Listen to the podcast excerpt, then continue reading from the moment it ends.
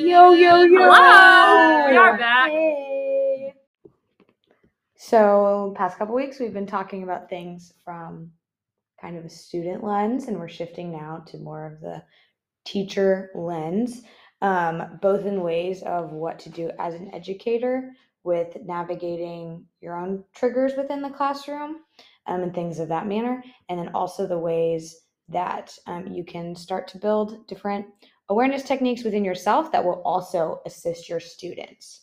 So, kind be of exciting. fun. I'm pumped. And your mom's gonna talk. and we're going to get a little bit of resiliency building tips from mom. Yay!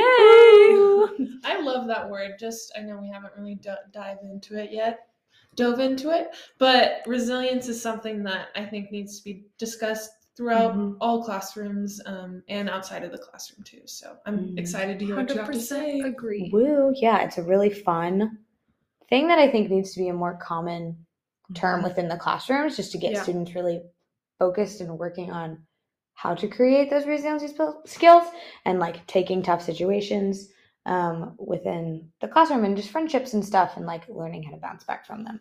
So, getting Great. started here, um, we're just going to be talking through some different things that, like, as an educator, will be really helpful. So, we have touched on the fact that there are going to be situations that, as an edu- educator, may be triggering to yourself, whether you have trauma in your past or not. Um, there's still certain things that may happen within your classroom that can be really overwhelming um, and just kind of put you in a place of like fight or flight.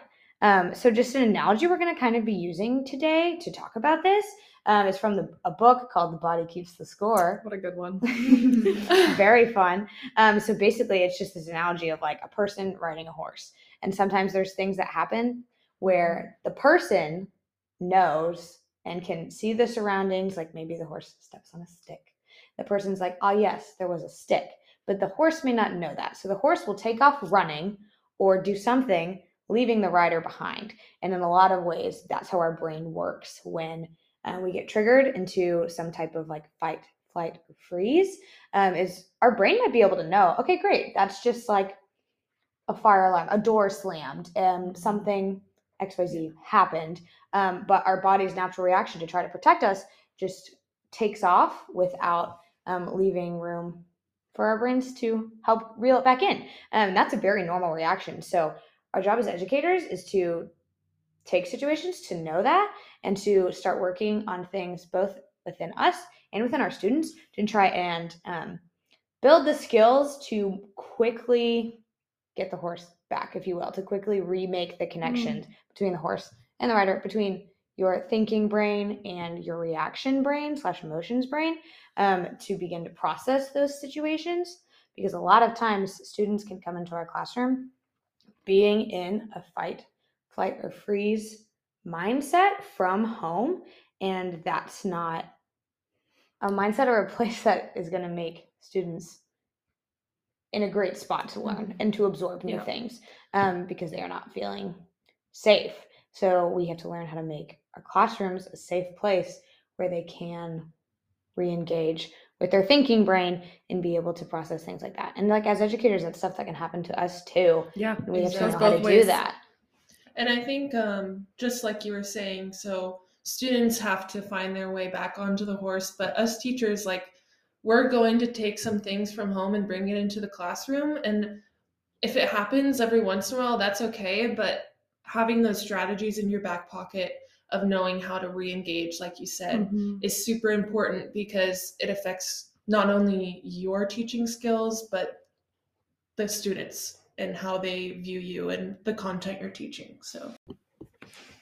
So, an idea for students, or just as an educator, that's really helpful is the idea of co regulation, um, which is where someone else enters the picture to help the person get back on the horse. Um, we're just going to keep coming back to that analogy because I think it really Perfect. helps make it make sense. Um, but so, from the teacher perspective, working with a student. Um, so, an example that I read about in an article on positive the positive psychology website was a door slammed and a student's natural reaction they yelled and hid underneath their desk. obviously they quickly realized, oh, it was a door that slammed, but they they were cl- like clinging to the desk leg, and all the other students were like, hello, what's happening? Um, and so the teacher did a really good job of navigating and working through that and just like calmly going over, like getting down on the student's level, speaking in a really soft, comforting voice, and just like, hey, just repeat, like stating things in the room, like, you're safe, we're at school, you do you want to come out like come out when you're ready um, and kind of just doing some like started they started doing some breathing with the student. And it's kind of a thing like i'm going to do some deep breaths. You join me when you're ready. Um, and stuff like that. So things we've talked about in other podcasts like looking at the naming the colors in the room um, Mhm. doing some of the grounding techniques. So those are also things that are really good for fight flight or freeze like re-engaging techniques. Um, and then also just regular calming strategies that can work for a number of other situations also. If a student just gets really upset or hurt or um, something like that where you can just like journal or draw or um, do some sensory things. Um, a lot of times so this is something that my mom always taught us to do growing up is like um, deep touch is really helpful. So you go through and you squeeze each one of your fingers for like 30 seconds and then you apply some pressure to the palm of your hand.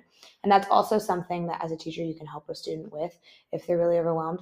Obviously that's something that's nice to explain beforehand and be like hey this is a really helpful thing and it's like you can model it for your students and it's like when you get overwhelmed you can be like okay this is something that helps me um, and like make it kind of a normal classroom routine of like okay as a class we're going to take some deep breaths and we're going to kind of just like re get our brains into a good spot.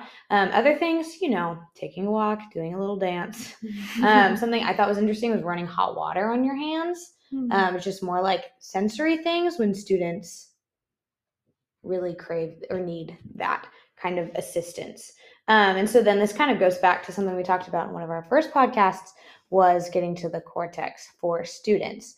Um, and so something that the positive psychology website talks a lot about also um, is sometimes as educators, obviously we're a lot older than our students and our prefrontal cortexes have a lot have a lot, had a lot more time to develop and so sometimes we have to share our prefrontal cortex with our students so in that Mhm. situation where that student got very triggered from um, the door slamming we as the educator were able to see like oh i understand why she had the reaction she did. I'm going to go join her in that. Whereas even the other students were probably like why did she react that way? kind of a thing. And making it a norm not obviously trying to draw attention to it so that way the student doesn't get embarrassed or anything like that. So kind of fun kind of funky kind of fresh Well, and that being said, I think it's important to think about teacher to teacher interactions. And Mm, since yeah. our prefrontal cortex is more developed, Cortexes. um, since we have more developed um, brains and just more experience in life, going to other teachers in your experiences where you yourself as an educator are feeling triggered, that will help because then those same um, ideas of co-regulation. So relying on somebody else, not just taking all the pressure um, on by yourself, and really um, leaning on others too. So I love that you said that, Taylor. Thank you. Yeah, so some of these things that we mentioned, like with the door slamming. So there's a website that I have found that I will link in the podcast notes that lists a lot of common triggers in classrooms for students. And some of them are things that really just make sense. And some of them are things that I hadn't spent a lot of time thinking about. Mhm. Um, and these are things that would be really great to know, both as a teacher for yourself and obviously for your students as well. Uh, and I'll just go through a couple of them, but more of them are deeply listed in the comments too. Um, so some of the things we we're talking about, like rest time, nap time, it's like most students are really comforted by like low lights, sound machines, really cozy, like soft things, um, blankets and like pillows and such. However, some students um, who have experienced certain things, that itself is a trigger, like having the lights dimmed Yeah. or um, having to have like quiet nap time. So, being very vigilant and paying attention to our students and providing different kinds of rest if that is necessary. Um, like going somewhere else in a different room with the lights on and getting to color or something like that. Um, and then this one's one that is definitely more of a given. It's like safety lessons, fire drills, field trips, like leaving really large disruptions, uncontrolled noises, and stuff like that. Um, is just really being aware and trying to prepare students individually for things like that um, and watching for which students you're going to have to go maybe hand in hand assist in situations like that. Um, and then there's other things that are touched on a little bit, um, like class assignments that involve like childhood memories and having to bring in pictures of your family. And it's like this could be really traumatic for a lot of students, even specifically the ones who are like adopted or in foster care, where it's Mhm. like that's just not maybe the most fun or easy thing to um, talk about or go back to. Um, but kind of segueing away from that, we've used kind of the word trigger um, in a number of different contexts today. Um, and so, something else that's really helpful and beneficial within the classroom is having, um, providing common language for students to access and be able to use and to describe the ways that they're feeling. Um, so, having students go through and start practicing, like identifying feelings in general, is really helpful.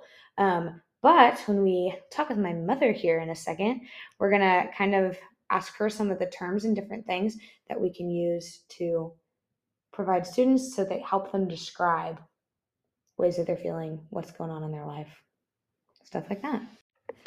Okay, so now we're on with my mom. Say hi, mom. Hello. um, do you want to introduce yourself a little bit and what Sure. you're doing, why you're qualified to assist us in this issue?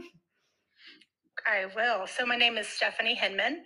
I'm an art therapist and a board certified Christian counselor, and I have a business called Healing Expressions.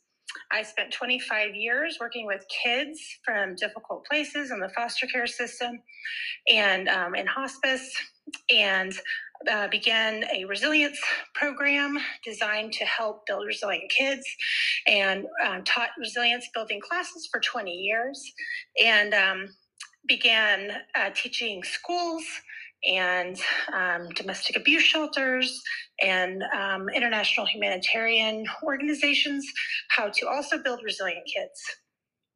And now my focus has become more on um, building resilient, uh, helping professionals. Because what we're finding is uh, a lot of helping professionals are experiencing compassion fatigue, burnout, vicarious trauma.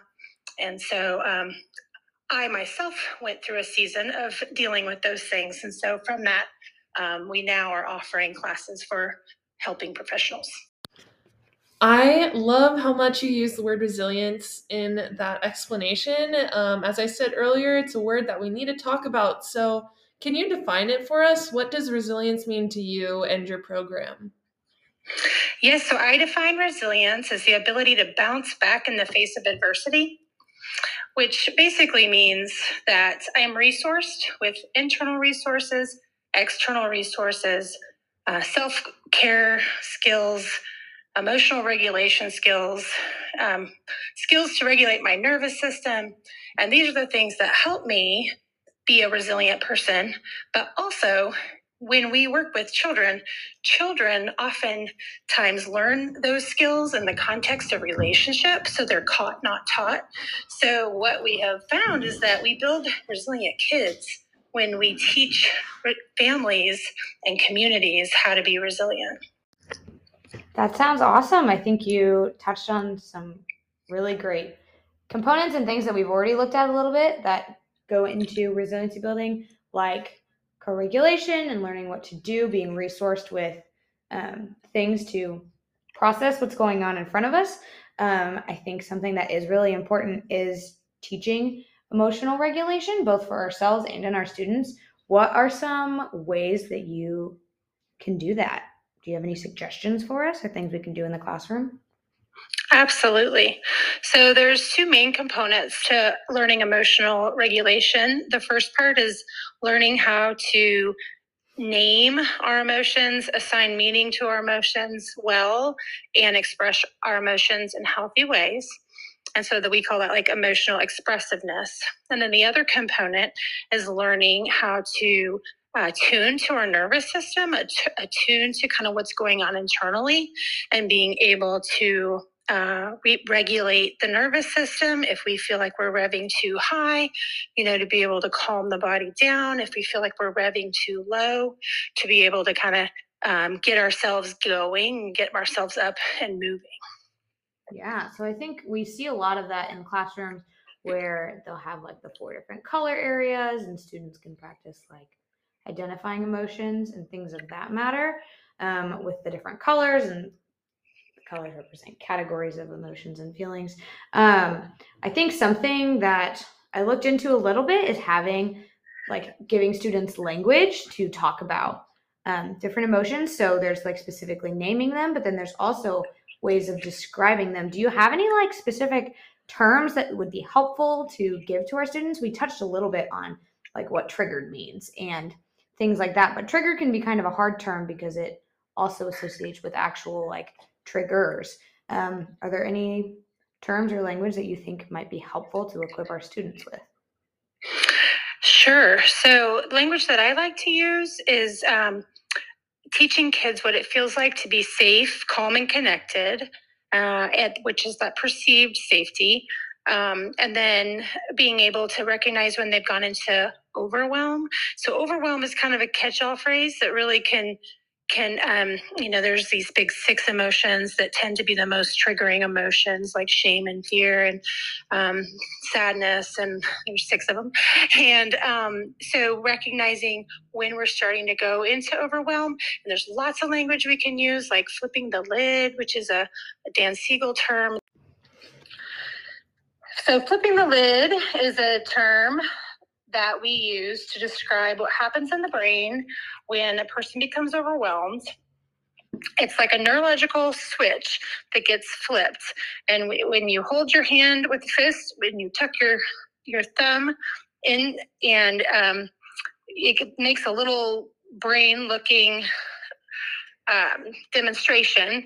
And so we talk about the four fingers on top being our thinking rational brain, the one that makes good decisions. And our thumb is that emotional brain um, that just feels really strong feelings. And so when everything is connected and working right, we're able to feel our feelings and make good decisions about how to express those well. But if we get overwhelmed and that switch gets flipped in the brain, it's like those four fingers pop open and there's no longer connection, which means at this point, I'm just feeling very strong feelings and I've lost access to that really good decision maker. And so we talk a lot about when I'm working with kids, how do we recognize when we have flipped our lid and how do we uh, calm back down in a way where we can um, start to feel like ourselves again and act like ourselves again. One of the ways we teach this is I have a trigger jar is what we call it. Uh, we fill a um, jar with water, and then I like to use glitter, but sometimes people use dirt and stuff like that. And you tighten the lid and you let it settle down really well. And we look through the jar and we talk about how it's easy to see through it. I can see pretty clearly.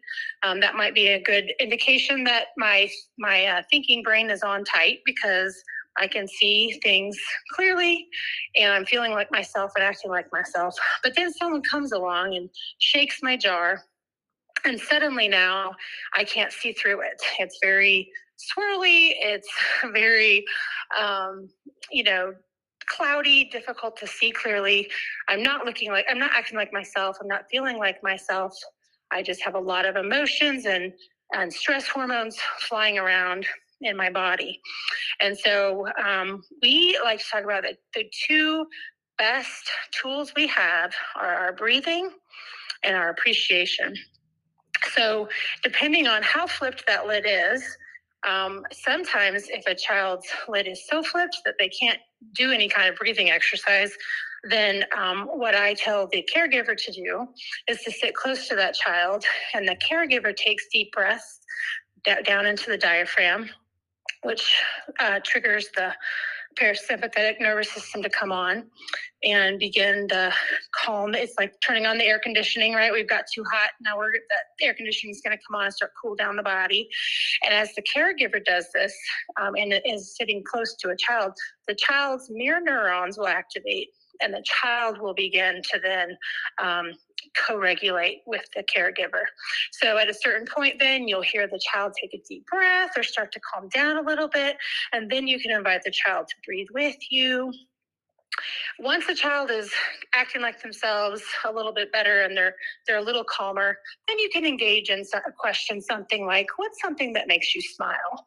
Um, and they'll say oh my dog. I love my dog. My dog makes me smile. What do you like the best about your dog just the very act of thinking about something um, that the child that makes the child smile it's engaging the activation of uh, the appreciation uh, their nervous system will then really begin to engage and we'll get that thinking lid back on tight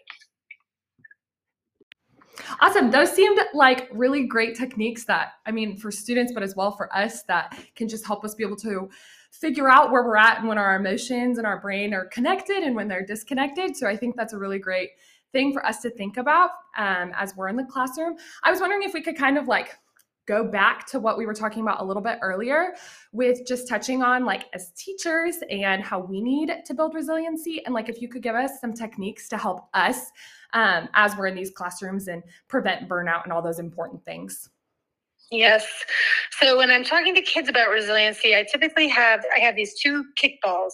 One is full of air. It's bouncy. It can bounce back when you throw it to a person. They bounce it back at you because it's it's nice and full with air. And we talk about how the air in the ball is joy. It's about relational connections and building our um, our ability to connect well with others, uh, we call to call the ABCs appreciation, um, the, the beliefs. So it's how we make meaning of things. And then C is our connection. So when I'm talking with adults, and oh, sorry, the other kickball is deflated. And so I try to like bounce that to a kid and, and it just falls flat. So we talk about how when we've used up all of our air, do we have the replenishing skills to, to fill it? When I'm talking with adults or caregivers, I actually usually use a different analogy of being a, a wick candle versus an oil lamp because a wick candle when it burns it, it, it depletes itself and it burns out. And unfortunately we have a lot of caregivers uh, mental health professionals counselors teachers pastors um, that are you know first responders. I work a lot with first responders. They are they have compassion fatigue. They have they're burned out. They have a lot of vicarious trauma and they're they're they're starting that burnout process and they start to realize wow i am not enjoying my job. I you know just think about how i want to go home. Um, as a counselor I, I was with a um, client one day and i started realizing i was just planning my evening. I wasn't engaging with my my um, client and i realized that was like a warning sign for me that i needed to start you know paying attention to to what was going on inside of me so being an oil lamp means that I am able to replenish my supply. So as a caregiver, if you are going to be effective at and really be able to engage with the life of a child or with the life of somebody, you know, who's suffering or going through a difficult time, you're going to burn. So the idea is, is how can we replenish and not burn out.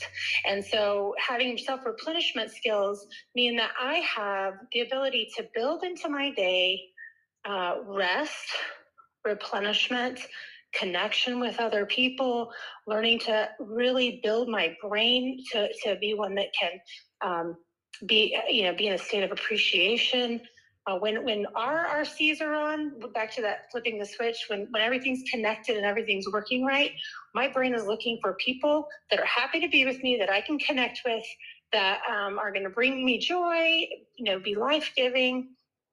When I'm not, when my when my flip has switched, sorry, switch has flipped. Um, I am not, I'm not looking for people to connect with. I'm looking for problems to solve.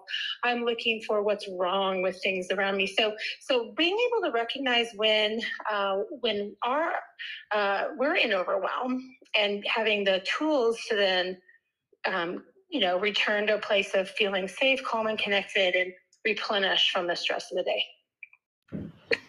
I really appreciate both your perspectives from the student lens and the teacher lens. I think it's really refreshing to hear all of your ideas.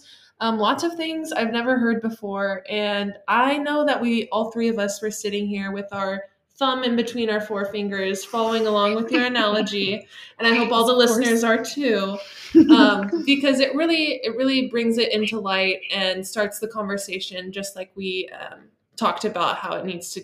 We need to get the conversation rolling in these classrooms. So thank you so much for joining us today, and um, I hope people are able to reference your work in other ways. Um, it seems like you have a lot of knowledge that is useful for us in and out of the classroom. And I just really appreciate all that you brought to the table today. So thank Yes, you. Thank you. Yes, it was fun to be with you. And thank you, listeners, for being listeners and for listening. Please join us next time on a, eudaimonia.